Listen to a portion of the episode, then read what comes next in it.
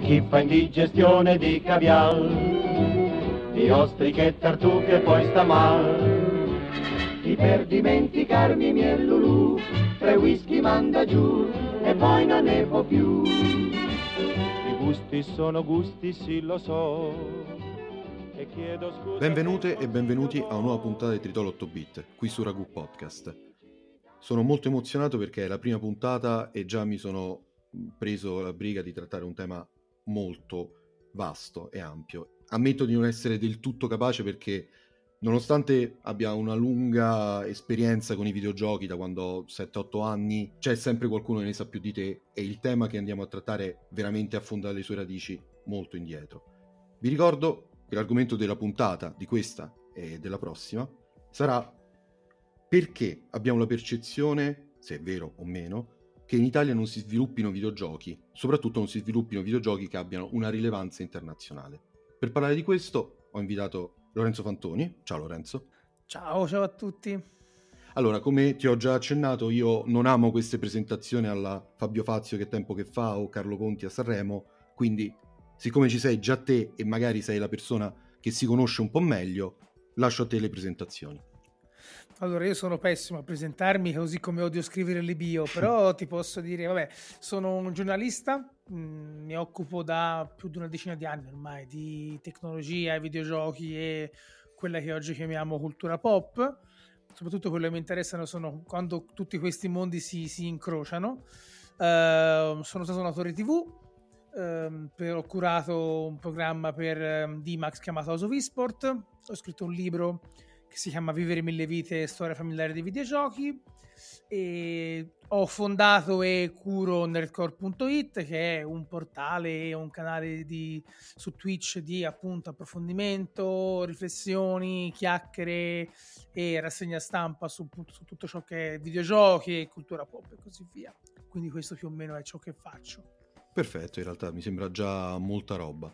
E parlaci un attimo di Vivere Mille Vite. Io l'ho già accennato nella, nel pilot del format e ero in... io l'ho letto, mi è piaciuto molto e consiglio a tutti quanti di recuperarlo. Grazie. Prego. Ci sono anche dei capitoli molto, veramente molto toccanti. Il gioco cammina con me, a me ha veramente fatto un certo effetto a livello proprio di, di scrittura. Però parlaci perché è molto interessante il modo in cui ti sei approcciato a questa storia di videogiochi. Ma, eh, guarda, mi sono approcciato nell'unico modo che mi sembrava sensato, perché quando si parla di storia dei videogiochi parliamo di un arco di tempo breve ma molto denso, in cui in pochissimo tempo è cambiato tutto e poi è cambiato di nuovo. Ehm, quindi se avessi voluto fare un libro sulla storia dei videogiochi avrei dovuto fare una roba tipo enciclopedia Treccani, mm-hmm. cioè avrei dovuto fare una cosa a capitoli eh, con eh, le varie annate e un sacco di roba, rischi comunque di come la tratti, come non la tratti, quindi ho scelto una soluzione che fosse per me più comoda ma anche che diciamo recintasse un po' il campo, ho cercato di raccontare un po' la storia dei videogiochi e un po' la, la, storia di alcune parti della mia vita attorno ai videogiochi, un po' per, renderle, per renderli prodotti più, più vivi, quindi il processo è quello di io che, tra virgolette, scopro i videogiochi, li vivo e in parte anche, se vogliamo, me ne allontano, perché comunque si fa anche i conti nel libro col momento in cui ti rendi conto che sei troppo vecchio per dover seguire tutto. Sì, sì. E quindi questo è. Poi era chiaramente anche un modo per mettere un punto fermo sul mio rapporto con, con mio padre, a cui comunque devo, devo e dovevo tantissimo per quanto riguarda la mia formazione tecnologica. Voleva essere anche un modo appunto per raccontare come il videogioco può essere un ponte intergenerazionale e sarebbe bello che lo fosse, ecco, anche per le generazioni future. Assolutamente, sì, ma poi la cosa che io ho notato è che mh, è un percorso familiare, tu sei stato anche fortunato perché effettivamente Molto. la storia dei videogiochi in Italia sembra quasi andare, cioè sembra quasi prenderti per mano. Tu sei cresciuto con le console, quelle storiche, fondamentalmente. Sì, va detto che la mia generazione è un po' anche quella prima, si è trovata nella posizione di vedere il settore nascere e arrivare fino ad oggi. Se lo hai seguito fin dall'inizio, hai veramente avuto l'occasione di poter guardare come se fosse nato il cinema o se fosse nata la pittura e in neanche 50 anni fosse passata dalle pitture rupestri al post-impressionismo, se il cinema fosse arrivato in pochissimo tempo dal cinema in bianco e nero muto al 3D. Cioè, il, il, videogioco ha fatto tutto questo in pochissimo tempo e adesso vediamo dove, dove andrà perché sai è un medium molto legato alla tecnologia. Ho visto l'altro giorno la tech demo di Matrix sì. che è abbastanza impressionante, ma Molto è soltanto un tassello, ce ne saranno mille altri che ancora non possiamo neanche immaginare ci aspetta un futuro in cui quando farai un asset grafico per un film sarà lo stesso nel videogioco e tutte queste cose andranno a convergere, sarà molto interessante. Però parte tutto da, da dei, dei, computeroni con dei, delle valvolone a vuoto e via. Ma poi effettivamente una cosa che io notavo, che è una polemica effettivamente di certi forum, certe community dei, del videogioco, è che sia anche una scarsa memoria storica. Io mi ricordo mh, dei fortissimi attacchi nei confronti della Telltale, che mh, non so se adesso l'hanno ripresa in mano, ma è fallita purtroppo. Però i videogiochi Telltale sono stati accusati di non essere dei videogiochi perché mancava la, la componente effettivamente di gioco. Però uno dei capitoli più famosi della storia videoludica, Dragon Slayer, più o meno aveva una struttura simile. Sì. E quindi, esatto, e quindi il discorso è che molto spesso, anche quando si parla di, di videogiochi, si tende appunto, come dicevi te, le generazioni sono generazioni che si passano spesso pochissimo, cioè si parla di nati negli anni 80, nati nel 2000 e così via, e quelle persone non hanno una percezione di quello che c'era prima, cioè dimenticano completamente che certi format in realtà erano molto diffusi e anche considerati vincenti, che Dragon Slayer è un capolavoro. Sì, per certi versi fu un capolavoro, per certi versi fu la prima visita del fatto che una buona grafica ti fa passare sopra ha un sì. pessimo gameplay.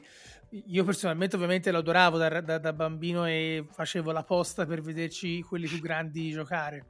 Però sì, il problema è quello che da una parte abbiamo tutti i mezzi o comunque con internet ormai niente invecchia e tutto resta lì perché comunque è accessibile, dall'altra sì. inevitabilmente hai sempre quel bruttissimo procedimento mentale per cui vuoi che la tua generazione sia quella che ha vissuto il momento più interessante, no? Quindi come quando accade con la musica, no? Quindi eh no, ma io ho vissuto gli anni 80, io ho vissuto gli anni 90, ho vissuto il grunge e così via e così via. Con i videogiochi si sta verificando un po' la stessa cosa, quindi paradossalmente hai gente di 30 anni o 25 anni che addirittura dice eh, i ragazzini di oggi, ma ai miei tempi c'era Call of Duty, e, e quelli prima ancora che gli dicono sì, però ai miei tempi c'era questo, appunto c'era Dragon Slayer, le sale giochi e così via purtroppo mi rendo conto che sono meccanismi mentali inevitabili e purtroppo bisogna, farne, bisogna farci conti e pazienza, eh, che ti devo dire. No, sì, purtroppo sono comportamenti Impareremo in qualche giorno, forse impareremo, però boh. Allora, quando si parla di videogiochi di solito si ha sempre in mente un ambiente internazionale. Io quando ero ragazzino ero, ero piccolo, appunto ho iniziato molto presto e pensavo che i videogiochi venissero fatti da due paesi che erano Stati Uniti e Giappone neanche era così sbagliata come idea, forse. In parte, se, se vogliamo, se escludiamo la, la, Gran Bretagna, diciamo. Esatto. Sì. E, però, rimanendo invece in Italia, una cosa che mi interessava chiederti, tu che hai questa esperienza anche nolente, cioè nel senso che hai assorbito proprio dal certo. contesto intorno a te, qual è un, un, nella storia diciamo dei videogiochi in Italia, quale genere, console o realtà che può essere anche effettivamente la realtà del MORPG, per dire, cioè del gioco di ruolo online, hai visto che si è affermata tanto in Italia? Beh, in Italia, sai, noi abbiamo avuto una fortissima predominanza di PlayStation negli ultimi anni. Mm-hmm. Cioè, io se, se vai, parli con qualunque negoziante quando ancora c'erano i negozi di videogiochi, ti diceva mi dai la PlayStation, la PlayStation era il sinonimo di videogioco. Addirittura quando uscì l'Xbox si parlava di eh sì mi dai la PlayStation di Microsoft. Quindi fondamentalmente c'è stata questa cosa qua. Poi sai i generi che da noi funzionano sempre bene sono il calcio che certo. comunque funziona eh, quindi comunque i grandi classici quelli che funzionano un po' ovunque. Eh, dal punto di vista regionale non è che abbiamo chissà quale particolarità appunto a parte essere una nazione dominata da FIFA vabbè, almeno nelle prime due o tre posizioni della classifica ed è anche un mercato abbastanza piccolo il nostro, a volte ce ne dimentichiamo quando magari ci arrabbiamo perché il tal gioco non viene tradotto in italiano, mm-hmm. però non tutti hanno quelle possibilità, comunque non è, non è da poco, ecco. Però ecco, no, no. no. No, no, no, volevo dire, non è da poco, infatti c'è stato tipo, mh, seguo una serie di doppiatori perché io sono appassionato di doppiaggio e molti dei giovani doppiatori si fanno le ossa su cartoni animati ma anche videogiochi.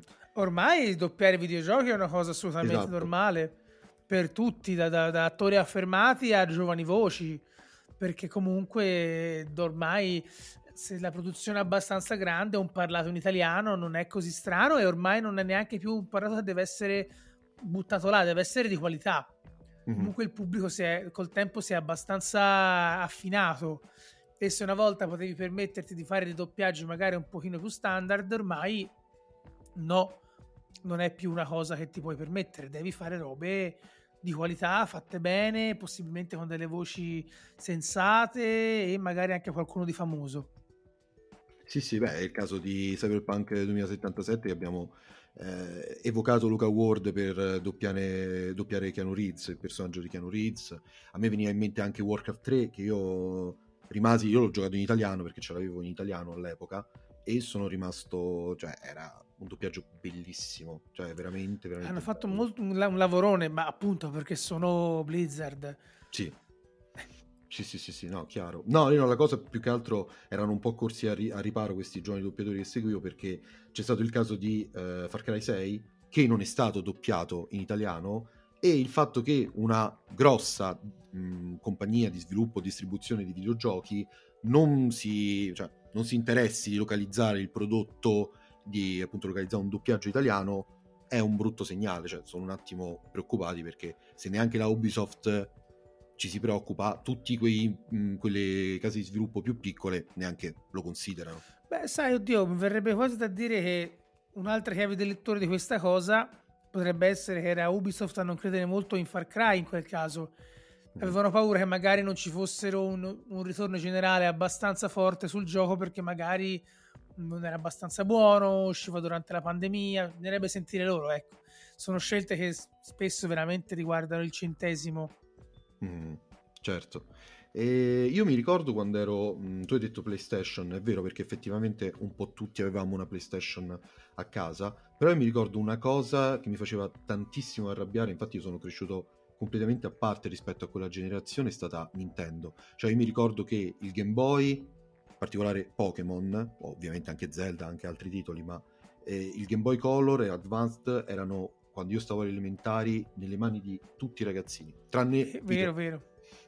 Una scelta quasi politica, cioè i miei genitori non volevano che io stessi attaccato alla televisione e quindi se avevo una televisione che potevo tenere in tasca era terribile perché in qualsiasi momento invece di andare a letto avrei potuto accendere il Game Boy e mettermi le ore su, su Pokémon. Però io mi mangiavo il fegato perché quando si facevano delle gite tutti avevano Pokémon e addirittura poi giocavano anche insieme con il famoso cavetto per scambiarsi. Eh, ma vedi, queste sono quelle scelte che sicuramente fatte con l'idea di fare del bene, però che alla fine finiscono per tagliare fuori un bambino da un contesto. Mm-hmm. Poi soprattutto, hai detto giustamente te, Pokémon è un prodotto che nasce proprio per far giocare le, i ragazzini fra di loro, per farli scambiare i rispettivi Pokémon e quindi sfruttare le possibilità di mo- mobile, diciamo comunque del, della console portatile per non rimanere chiusi in casa comunque per non, per non chiudersi da soli di fronte a uno schermo, ma comunque sviluppare un'amicizia, sviluppare un, dei legami con degli amici. Ecco, quindi purtroppo si lo capisco. In effetti Nintendo è, prima di PlayStation è stata quella che ha dominato il settore per tantissimi anni, in fondo fu quella che ritirò su il settore, quindi ci sta assolutamente come cosa. E il Game Boy soprattutto in accoppiata con Pokémon, che io onestamente non ho mai vissuto perché ero un po' più grande, quindi arrivò nel momento in cui cercavo roba più da grande, perché ovviamente no, era da bambini Pokémon, poi ovviamente non è, non è così, nel senso comunque è un gioco molto raffinato, però sì, anche per me il primo impatto con Nintendo fu proprio il Game Boy, perché mio padre invece adorava i computer, Amiga e, e Commodore, ma diceva che le, le console erano pezzi di plastica che invecchiavano troppo velocemente, quindi no. Quindi io avevo ho avuto un trauma simile al tuo, però almeno sì. il Game Boy l'ho avuto. Ma io sì, mi ricordo, guarda, il, il, trauma, io mi sono tanto ritrovato nella tua eh, nel tuo racconto, nella tua narrazione, con la differenza che io, mio padre non era, mio padre è un professore di liceo classico, però il discorso è che i miei genitori mi potevano passare tutto, però l'idea che io stessi attaccato a uno schermo per giocare non era una cosa che gli faceva piacere. Avevano, cioè, preferivano riempirmi di libri o che uscissi fuori, qualsiasi altra cosa, ma stare dentro casa chiuso a giocare al computer era proprio una cosa vista male. E mi ricordo che sono riuscito a mettere mano a un videogioco perché in realtà l'hanno regalato mio padre. Regalarono Age of Empire. Mio padre non gli piacque, ma non aveva forse la pazienza, il tempo e tutto quanto, quindi lo lasciò installato sul computer. Avevamo già il computer a casa e, e io niente, ci, ho cominciato a giocare il primo gioco cui ho iniziato a giocare è of Empire, ma tu capisci bene che io poi mi rapportavo con i miei coetanei di 8-9 anni e io giocavo a of Empire e loro c'erano Pokémon, giustamente c'era un problema. È complicato, sì, in effetti. Eh, sì, sì, sì. Rischiava anche del bullismo, perché magari era visto come un gioco un po' troppo secchione, un po' troppo sì. raffinato, è chiaro. Ma era noioso, per loro era proprio noioso, cioè Pokémon era molto più dinamico, poi era colorato, eh, seguivi anche proprio una moda perché c'erano in televisione, c'erano in edicola, eh, cioè erano i Pokémon, l'esplosione appunto dei primi 2000 e io invece stavo con Age of Empire, eh, eh, niente, con, con, appunto assiri, babilonesi, romani e tutto quanto, che cazzo, che... cioè quelli della mia età non gliene fregava nulla, o giocavano a pallone o avevano il Game Boy, quindi sì. Eh... Mm, la domanda successiva mi viene da farti che spesso eh, chi come me è appassionato di videogiochi, può percepire un po' l'Italia come un po' una periferia del settore, ehm, per tante ragioni. Volevo quindi chiedere a te, che questo, mh, mm, questo, diciamo, la tua passione la porti avanti da molto tempo, quali sono due momenti positivo, un momento positivo, un momento negativo, in cui hai sentito forte che per dire positivamente hai detto, caspita, però non pensavo che qua in Italia ci fosse questa realtà così forte, così affermata, o anche mh, che avesse qualcosa di positivo da dare, oppure invece momenti in cui hai detto, caspita, è proprio una cosa, cioè, siamo proprio in Italia che ci sono queste cose. Eh beh, ce ne sono tante. Allora, beh, senza dubbio, comunque mi ricordo da, da ragazzino fu, fu, molto importante, molto particolare scoprire. Vabbè, a parte tutto, tutto, io ho vissuto anche il mercato Simul Mondo, tutta la realtà dei giochi eh, nelle edicole, mm-hmm. quando c'era Dylan Dog eh, che, diventa, che andava in edicola con, eh, appunto, con i giochi da Simul Monto, quella roba là. E comunque c'è, c'è stato per anni un, un, sottobosco molto interessante in Italia, che poi purtroppo si è un po' perso. Però, per esempio, per me fu, fu una bella rilevazione, insomma, fu una cosa molto importante quando giocai per la prima volta a Screamer, che era un mm. gioco di corse che l'avevano fatto degli italiani No, okay. Perché Screamer era della... Um, ora non mi viene in mente ovviamente il nome in questo momento, però una casa di sviluppo molto forte, poi per anni ha fatto soltanto giochi di corse, eh, si è specializzata tantissimo. Ehm, e quindi per, per, me scoprirlo comunque all'epoca fu una, fu una roba abbastanza forte perché non mi aspettavo, era Milestone, perdonami, Milestone è una cosa insomma fu, fu, un momento molto importante perché dissi a ah, cavolo in effetti allora, allora anche da noi si fanno queste cose qua poi di, di, cose brutte purtroppo tante quelle cose che a volte girano un po' nel settore di studi aperti studi chiusi di persone comunque lasciate per strada improvvisamente ma anche storie brutte anche a livello di stampa di settore di persone sottopagate e così via e così via. Quindi insomma purtroppo di queste storie se ne sentono tante. Ogni tanto qualcuno che magari eh, fa, fa, partire progetti in pompa magna e poi dopo mezz'ora sono già finiti. Quindi purtroppo sì. Però onestamente non ti direi nemmeno che è una cosa italiana perché purtroppo può succedere ovunque. Mi rendo conto che da noi quando succede si fa ricascare un po' tutto nell'ombrello dell'italianità, si va bene la solita storia. Poi ci sono situazioni italiane un po' che andrebbero risolte, ma piano piano, piano piano. No, no, ma assolutamente, anzi il fatto che tu possa sfatare queste cose e dare un po' di speranza è positivo, cioè io purtroppo sono discorsi che percepiscono le mie orecchie, cioè nel momento in cui effettivamente, che ne so, mh, si parla di ah, in Repubblica Ceca hanno sviluppato un videogioco, tutti quanti la seconda cosa che dicono dopo ah, mazza che figata è eh vabbè, Repubblica Ceca, cioè che palle, noi siamo in Italia e non, cioè non c'avevamo niente, cioè lo fanno perfino loro e tutto quanto. Eh no, purtroppo noi abbiamo avuto un problema culturale, senza dubbio fortissimo, ma un problema culturale che il videogioco condivide con tante cose, le condivide col fumetto, le condivide anche con l'animazione. Cioè noi purtroppo abbiamo questo sistema culturale che vede come cultura solo ciò che è fatto in un certo modo, arriva da determinati ambiti e svolge determinate funzioni che se possibile devono anche essere educative abbiamo questa idea assurda, no? Per cui la cultura è solo quella di un certo tipo e quindi siamo rimasti al palo, nonostante appunto dei buoni esordi, comunque i sviluppatori italiani sono bravi, Ci sono sì. bravi e quando studiano vanno anche all'estero e trovano spesso lavoro. Call of Duty è fatto da gente che lavora italiana, eh, tante altre persone lavorano italiane, lavorano nell'industria benissimo. Per fortuna ora sta cominciando a tornare anche un po' in Italia eh, tanta gente a sviluppare, ci sono studi di sviluppo che stanno cominciando a fare cose egregie, devo dire.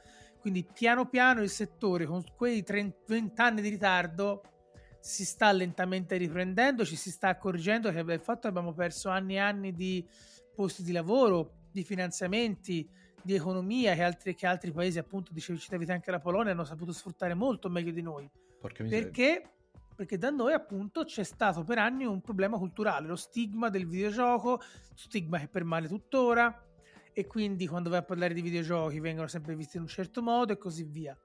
Mentre noi facevamo questi discorsi all'estero, i videogiochi venivano visti come quello che possono essere, cioè un normalissimo lavoro, un, un campo di sviluppo economico e quindi si sono creati altri videogiochi. Da noi ci è voluto un po' di tempo, ancora ce ne vorrà, però per fortuna negli ultimi anni qualcosa si è smosso in maniera un pochino più profonda. Speriamo che adesso continui.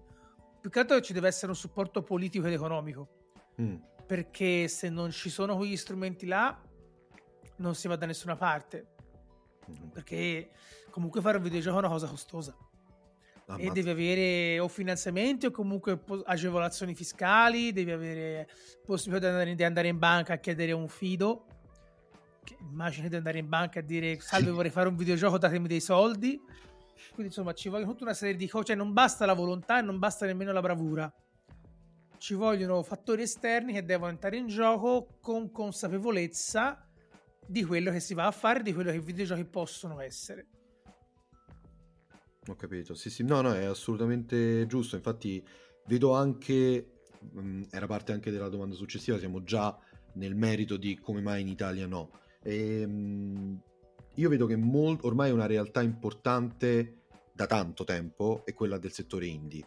Uh, mi viene in mente un capitolo in particolare, cioè un capitolo, un, uno dei giochi secondo me più importanti del, del settore che è Undertale, che è ehm, famoso più che altro perché dietro Undertale c'è una persona che è Toby Fox che ha curato tutto, ha curato tutto nei minimi dettagli, in particolare poi la colonna sonora del gioco è meravigliosa. E eh, quando vedi questi uomini, queste figure rinascimentali, un po' ti rode perché vedi anche tanto altro intorno a te e la cosa che pensi è ok, però ci sono effettivamente le possibilità, tipo una cosa che mi viene in mente è il crowdfunding, cioè noi abbiamo effettivamente una burocrazia in Italia molto pesante e soprattutto se non è un settore lanciato, non è un settore che effettivamente fa vedere un guadagno immediato, non, viene, cioè non vengono stanziati fondi. E... Però io mi chiedevo come mai anche queste realtà come il crowdfunding e eh, cioè quanto si parla per re- realizzare un videogioco. Ma guarda, il crowdfunding tipo Kickstarter, queste esatto. cose qua, secondo me su un videogioco rischiano di essere pericolose, ma, ma perché è la struttura stessa del videogioco renderle tali. Mm-hmm. Mi spiego, nel senso, se fai crowdfunding per un gioco di ruolo, devi scrivere, un, devi scrivere e consegnare un libro. Uh-huh. È abbastanza fattibile. Se fai crowdfunding per un gioco da tavolo, più o meno hai già un prototipo, ti puoi avere dei problemi con la Cina, magari per l'approvvigionamento di miniature o pezzi in più, però ne esci. Col videogioco la situazione è molto più complessa, perché con i videogiochi tu parti in un certo modo, però non sai, non è detto che tu sappia come arrivi, perché a volte puoi avere un bug terrificante che blocca quella feature che avevi deciso che, te, che era fondamentale e che il pubblico vuole. A volte improvvisamente hai delle cose che non avevi pensato. Quindi è come se tu stessi scrivendo un libro e improvvisamente, siccome, se vuoi mettere quella parte di storia che ti piace, le pagine non girano più. Mm-hmm. E, e, non ci puoi fare niente, cioè è molto complicato. Quindi c'è grossa sfiducia nel Kickstarter di videogiochi perché rischi che arrivino due, tre, quattro, anche tre anni dopo la data prefissata. Può succedere, cioè, il ritardo del Kickstarter ci sta, ma con i videogiochi diventa una roba molto più complicata, diventa, cioè, il rischio di, di perdere tutto è più alto e quindi non è una cosa che funziona molto bene. Funzionano bene formule ibride, tipo abbiamo già un publisher, però chiediamo altri soldi con il Kickstarter, magari ce li danno, magari no. In quel caso la situazione funziona un po' meglio. Però sì, è una cosa che si può fare. Consideriamo che fare un Kickstarter di successo è un lavoro a parte Mm. Cioè, non è una roba, non basta neanche l'idea, non basta nulla, devi essere veramente focalizzato e concentrato sul tuo lavoro e lo devi fare veramente bene, seguendo tutta una serie di tempistiche precise e infatti ci sono persone pagate per, per fare il Kickstarter perché non basta neanche l'idea. Devi, cioè, se tu vai a vedere Kickstarter, sono pagine piene di, di, di progetti bellissimi e fallimentari. Mm quindi è complicato anche lì ed è molto complicato quando c'è del mezzo un videogioco, è già una roba complicata di suo, ecco. Certo, no, beh, assolutamente. Io mh, mm, vedo questa realtà molto per uh, un videogioco in particolare, due videogiochi perché sono della stessa casa di sviluppo russa, la Allcat, che ha fatto i videogiochi su Pathfinder, Kingmaker Wrath of the Righteous. Certo. Ed entrambi eh, sono kickstartati, tanto che degli amici miei hanno effettivamente avuto dei, dei bonus per aver kick eh, kickstartato il gioco fin da subito. E adesso io, mh, mm, cioè, per me è una cosa fortissima vederli poi realizzati perché è effettivamente il trasporre un uh, gioco di ruolo da uh, videogioco in maniera anche abbastanza fedele alle, alle regole. Ed è una cosa che fa un, un certo effetto e un po' appunto ti mangi le mani perché è sempre quella sensazione, quella sensazione di però io non, non ci riesco, però non se volessi non posso. E allora mi veniva in mente, mh, come proprio idea, suggerimento per, per te, ehm, se effettivamente tu ti ritrovi un certo budget, te lo ritrovi per motivi, facciamo conto tipo il, il cartellino probabilità di Monopoli, mm-hmm. e quindi erediti una, diciamo, una cosa non altissima, però mezzo milione di euro. Mm-hmm. Quale progetto tu pensi che in Italia spero che ci siano tutti gli ascoltatori che magari sono dei programmatori e si stanno specializzando per poter realizzare qualcosa in Italia. Qual è secondo te un progetto di videogioco a livello di genere o anche a livello di, uh, di, di format e tutto quanto che pensi possa girare nel mercato italiano in, innanzitutto? È complicato, anche perché dovresti, dovresti vedere un po' anche le mode del momento, cosa sta andando in quel momento, cosa funziona. Eh, già adesso fare un battle royale per dire rischi di essere totalmente fuori tempo massimo. Di sicuro non farei un progetto eh, troppo impegnativo dal punto di vista della manutenzione. Non mi butterei in un, in un MMO, non mi butterei mm-hmm. in un gioco online particolarmente complesso. Cercherei qualcosa di semplice, ma comunque funzionale interessante. Ci vorrebbe una roba che potrebbe che fosse come certi giochi online con un buon concept che poi semplice che poi viene sviluppato in vari modi, tipo non so, quel gioco di calcio con le automobiline, per esempio. Ah, ok, sì, sì, sì. Eh, sì. Eh, tutte queste, cioè, secondo me ci vuole una cosa così. Cioè, è difficile dirti, guarda, fossi avessi soldi farei questa cosa qua.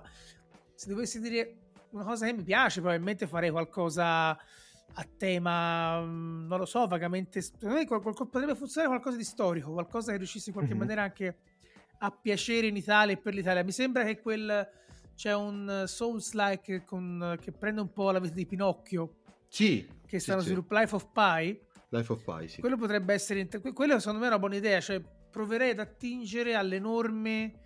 Eh, mer- enorme bagaglio di mitologie di divinità, di culture pagane e non che sono passate per l'Italia e secondo me potrebbero darci qualcosa di molto interessante.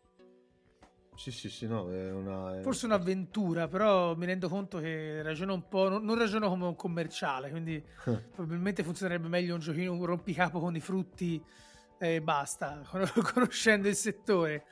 Di sicuro oggi dovrebbe sì. essere mobile, quello sì. Mm, mm.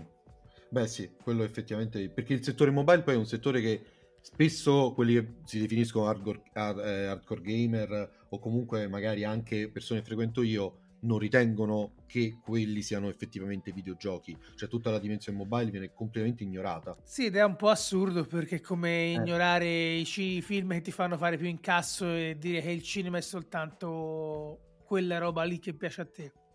Però posso capire che il mobile abbia con sé dei, porti con sé dei problemi, perché comunque alla fine il settore mobile si monetizza soltanto con meccaniche o comunque quasi solo con meccaniche di free to play, micro, microtransazioni e così via, che non sono cose belle.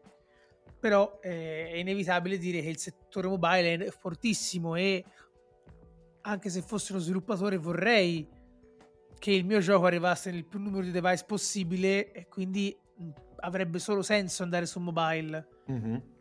Ah, senza poi... contare poi l'emulazione, per dire, anche sul, um, eh, sul Play Store si può comprare eh, l'emulatore, cioè quindi niente di, di illegale, eh, della PlayStation 1, per dire, e io ho diversi amici che si sono recuperati titoli storici della PlayStation 1, tipo, non so, mi viene in mente eh, Medieval o anche Crash Bandicoot, giocando al cellulare.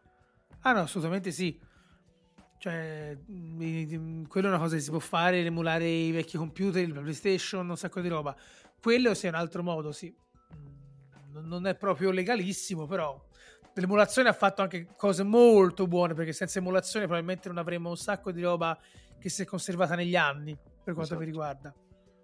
Sì, è, una, è, diciamo un settore un po' grigio perché il problema è che si rifà anche di un, di un concetto, cioè il, l'obsolescenza programmata, cioè che sia molte console sia eh, anche lo stesso Windows preferiscono magari fare riedizioni dello stesso videogioco piuttosto che darti la possibilità di giocare il gioco che hai magari dall'infanzia. È e... chiaro, però ti danno, ti danno, edizioni solo di quello che potrebbe funzionare, quindi tu preservi soltanto una parte del calendario del, del, del catalogo videoludico, non le cose in toto, cioè preservi solo quello che potrebbe ancora vendere, non preservi un gioco per il suo valore artistico e basta, ma solo per il suo valore, o almeno soprattutto per il suo valore economico. Ok, siccome lo abbiamo citato anche prima, ehm, gioco cammina con me, io adesso tu mi stavi dicendo i giochi storici, sì, in effetti storia e politica sono due cose, e storia politica e sport sono due, tre cose che in Italia tirano molto, tirerebbero molto.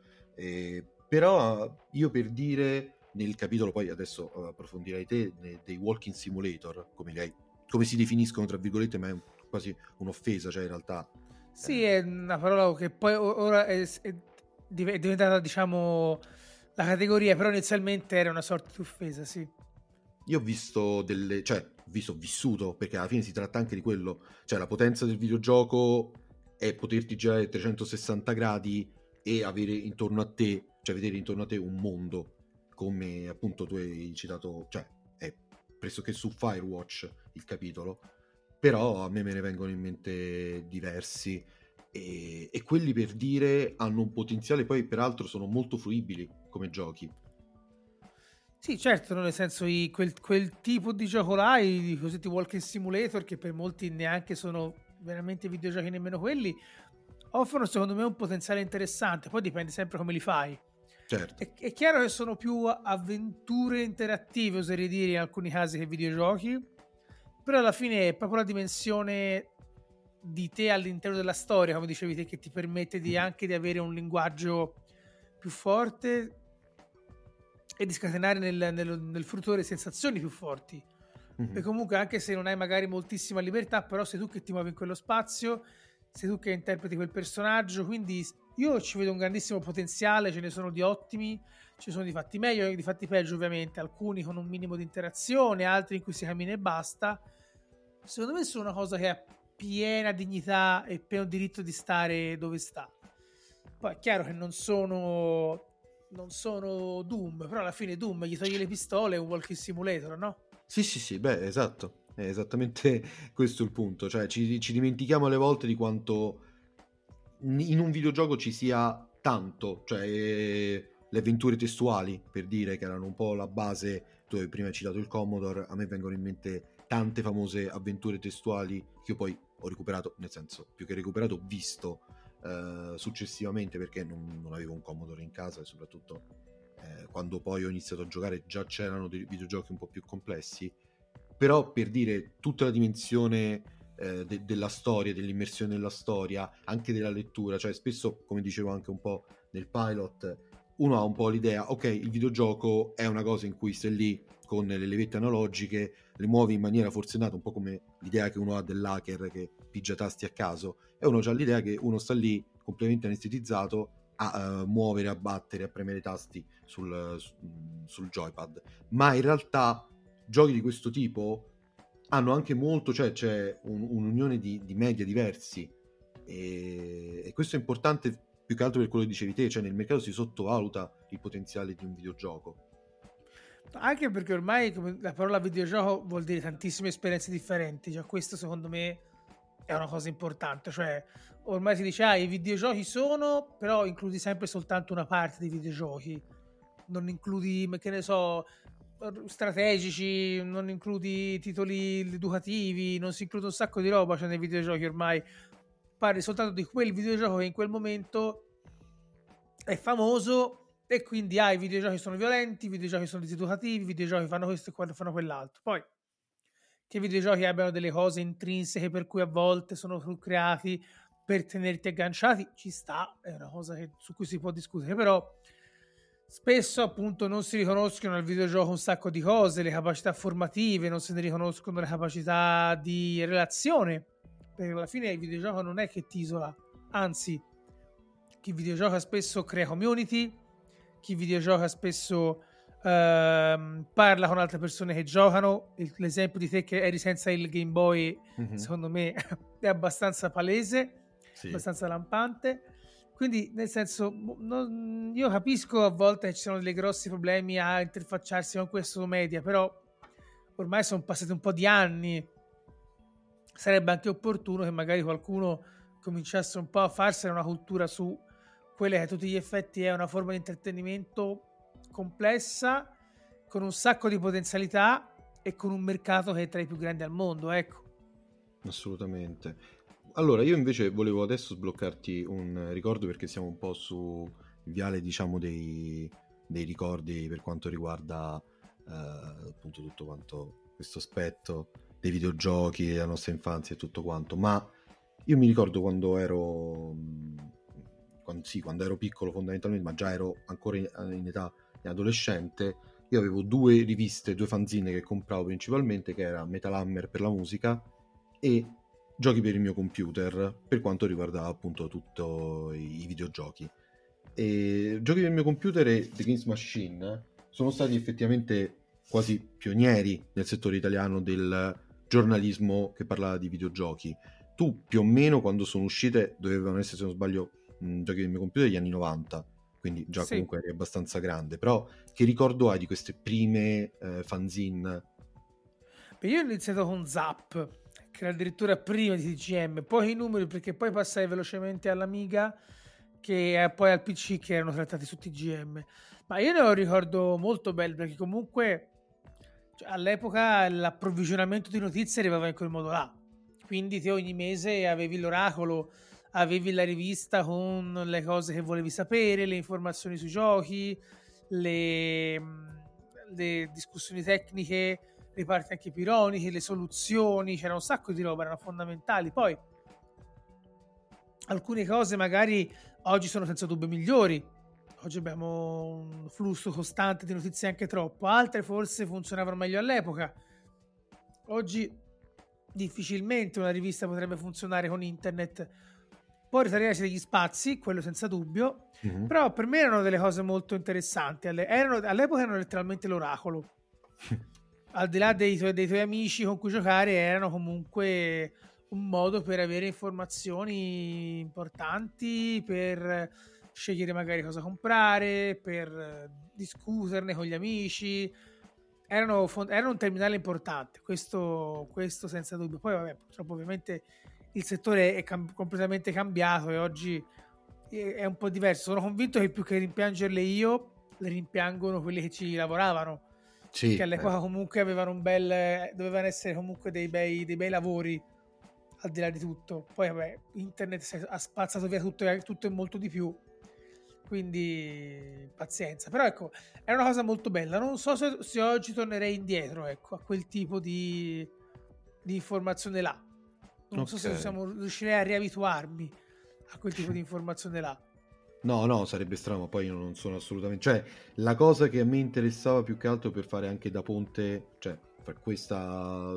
per sbloccarti questo ricordo e la domanda successiva è tu che adesso lavori nel settore ed effettivamente eh, cerchi di fare del giornalismo di settore per quanto riguarda l'intrattenimento videoludico, cos'è che effettivamente senti meno? Cioè, innanzitutto io penso che con internet si è bombardati di informazioni di qualunque tipo, cioè da veramente il minimo dettaglio che neanche ci interessa su la, feature di un determinato personaggio che magari ecco in una rivista non, non trovava tempo a parte non ce n'era neanche bisogno di, di, di parlarne, però che cos'è che effettivamente tu eh, l'hai paragonato a un oracolo. Adesso noi non abbiamo più bisogno di, per, di, oracoli perché c'è internet, ma c'è un qualcosa perché anche nel tuo capitolo quando parlavi delle sale giochi diceva sì, però le sale giochi è una cosa che se non le hai vissute non te le puoi immaginare. E allo stesso modo le fanzine, che cos'è che in un certo senso riprenderesti di buono da lì? Beh, riprenderei forse, se non altro, l'estrema cura editoriale di alcuni progetti. Mhm. Riprenderei forse l'approccio ragionato molto alle recensioni che si prendevano del tempo per andare avanti e per essere risolte. Perché purtroppo quello che abbiamo perso è oggi come oggi, forse col fatto che a dominare l'industria è il click, e quindi inevitabilmente il settore si è imbastardito su queste cose qua. Quello che salverei, ma comunque quello che adoro è anche la veste grafica. La bellezza di una rivista è anche creare qualcosa che abbia un tema e quindi hai il, diciamo la cover story, i racconti del, del mese e così via e così via. Secondo me una cura editoriale quasi da mensile su un, su un sito web è una delle cose che mi sarebbe sempre piaciuto mettere in atto, ecco. Ok, sì, eh, effettivamente lo capisco.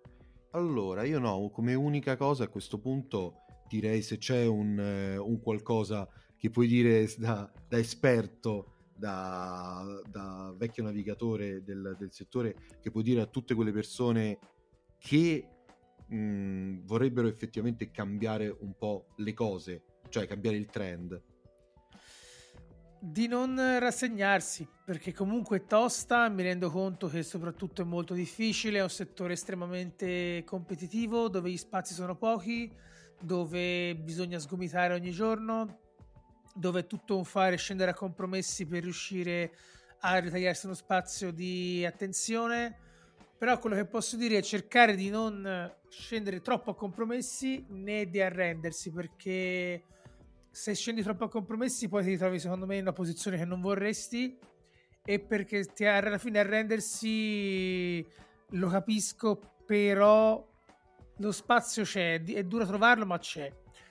O comunque almeno provateci perché comunque è sempre meglio di averci provato e poi è andata male che non averci provato e dire cavolo però se magari mi ero buttato magari se mi ero impegnato datevi del tempo per provare quello che volete fare, ma che sia la scrittura, che sia altro, e se poi non va, pazienza. Ok, perfetto. Allora io ti ringrazio tantissimo e saluto tutti quanti gli ascoltatori di Ragu Podcast e di Tritolo 8 Bit. Noi ci vediamo per la prossima puntata fra due settimane probabilmente, in cui invece intervisteremo il eh, direttore artistico della Bionics, che è una giovane eh, casa di sviluppo che di recente ha vinto un bando per i videogiochi e spera di riuscire a realizzare anche lei i propri sogni. Io ti saluto Lorenzo e saluto tutti quanti. Ciao ciao!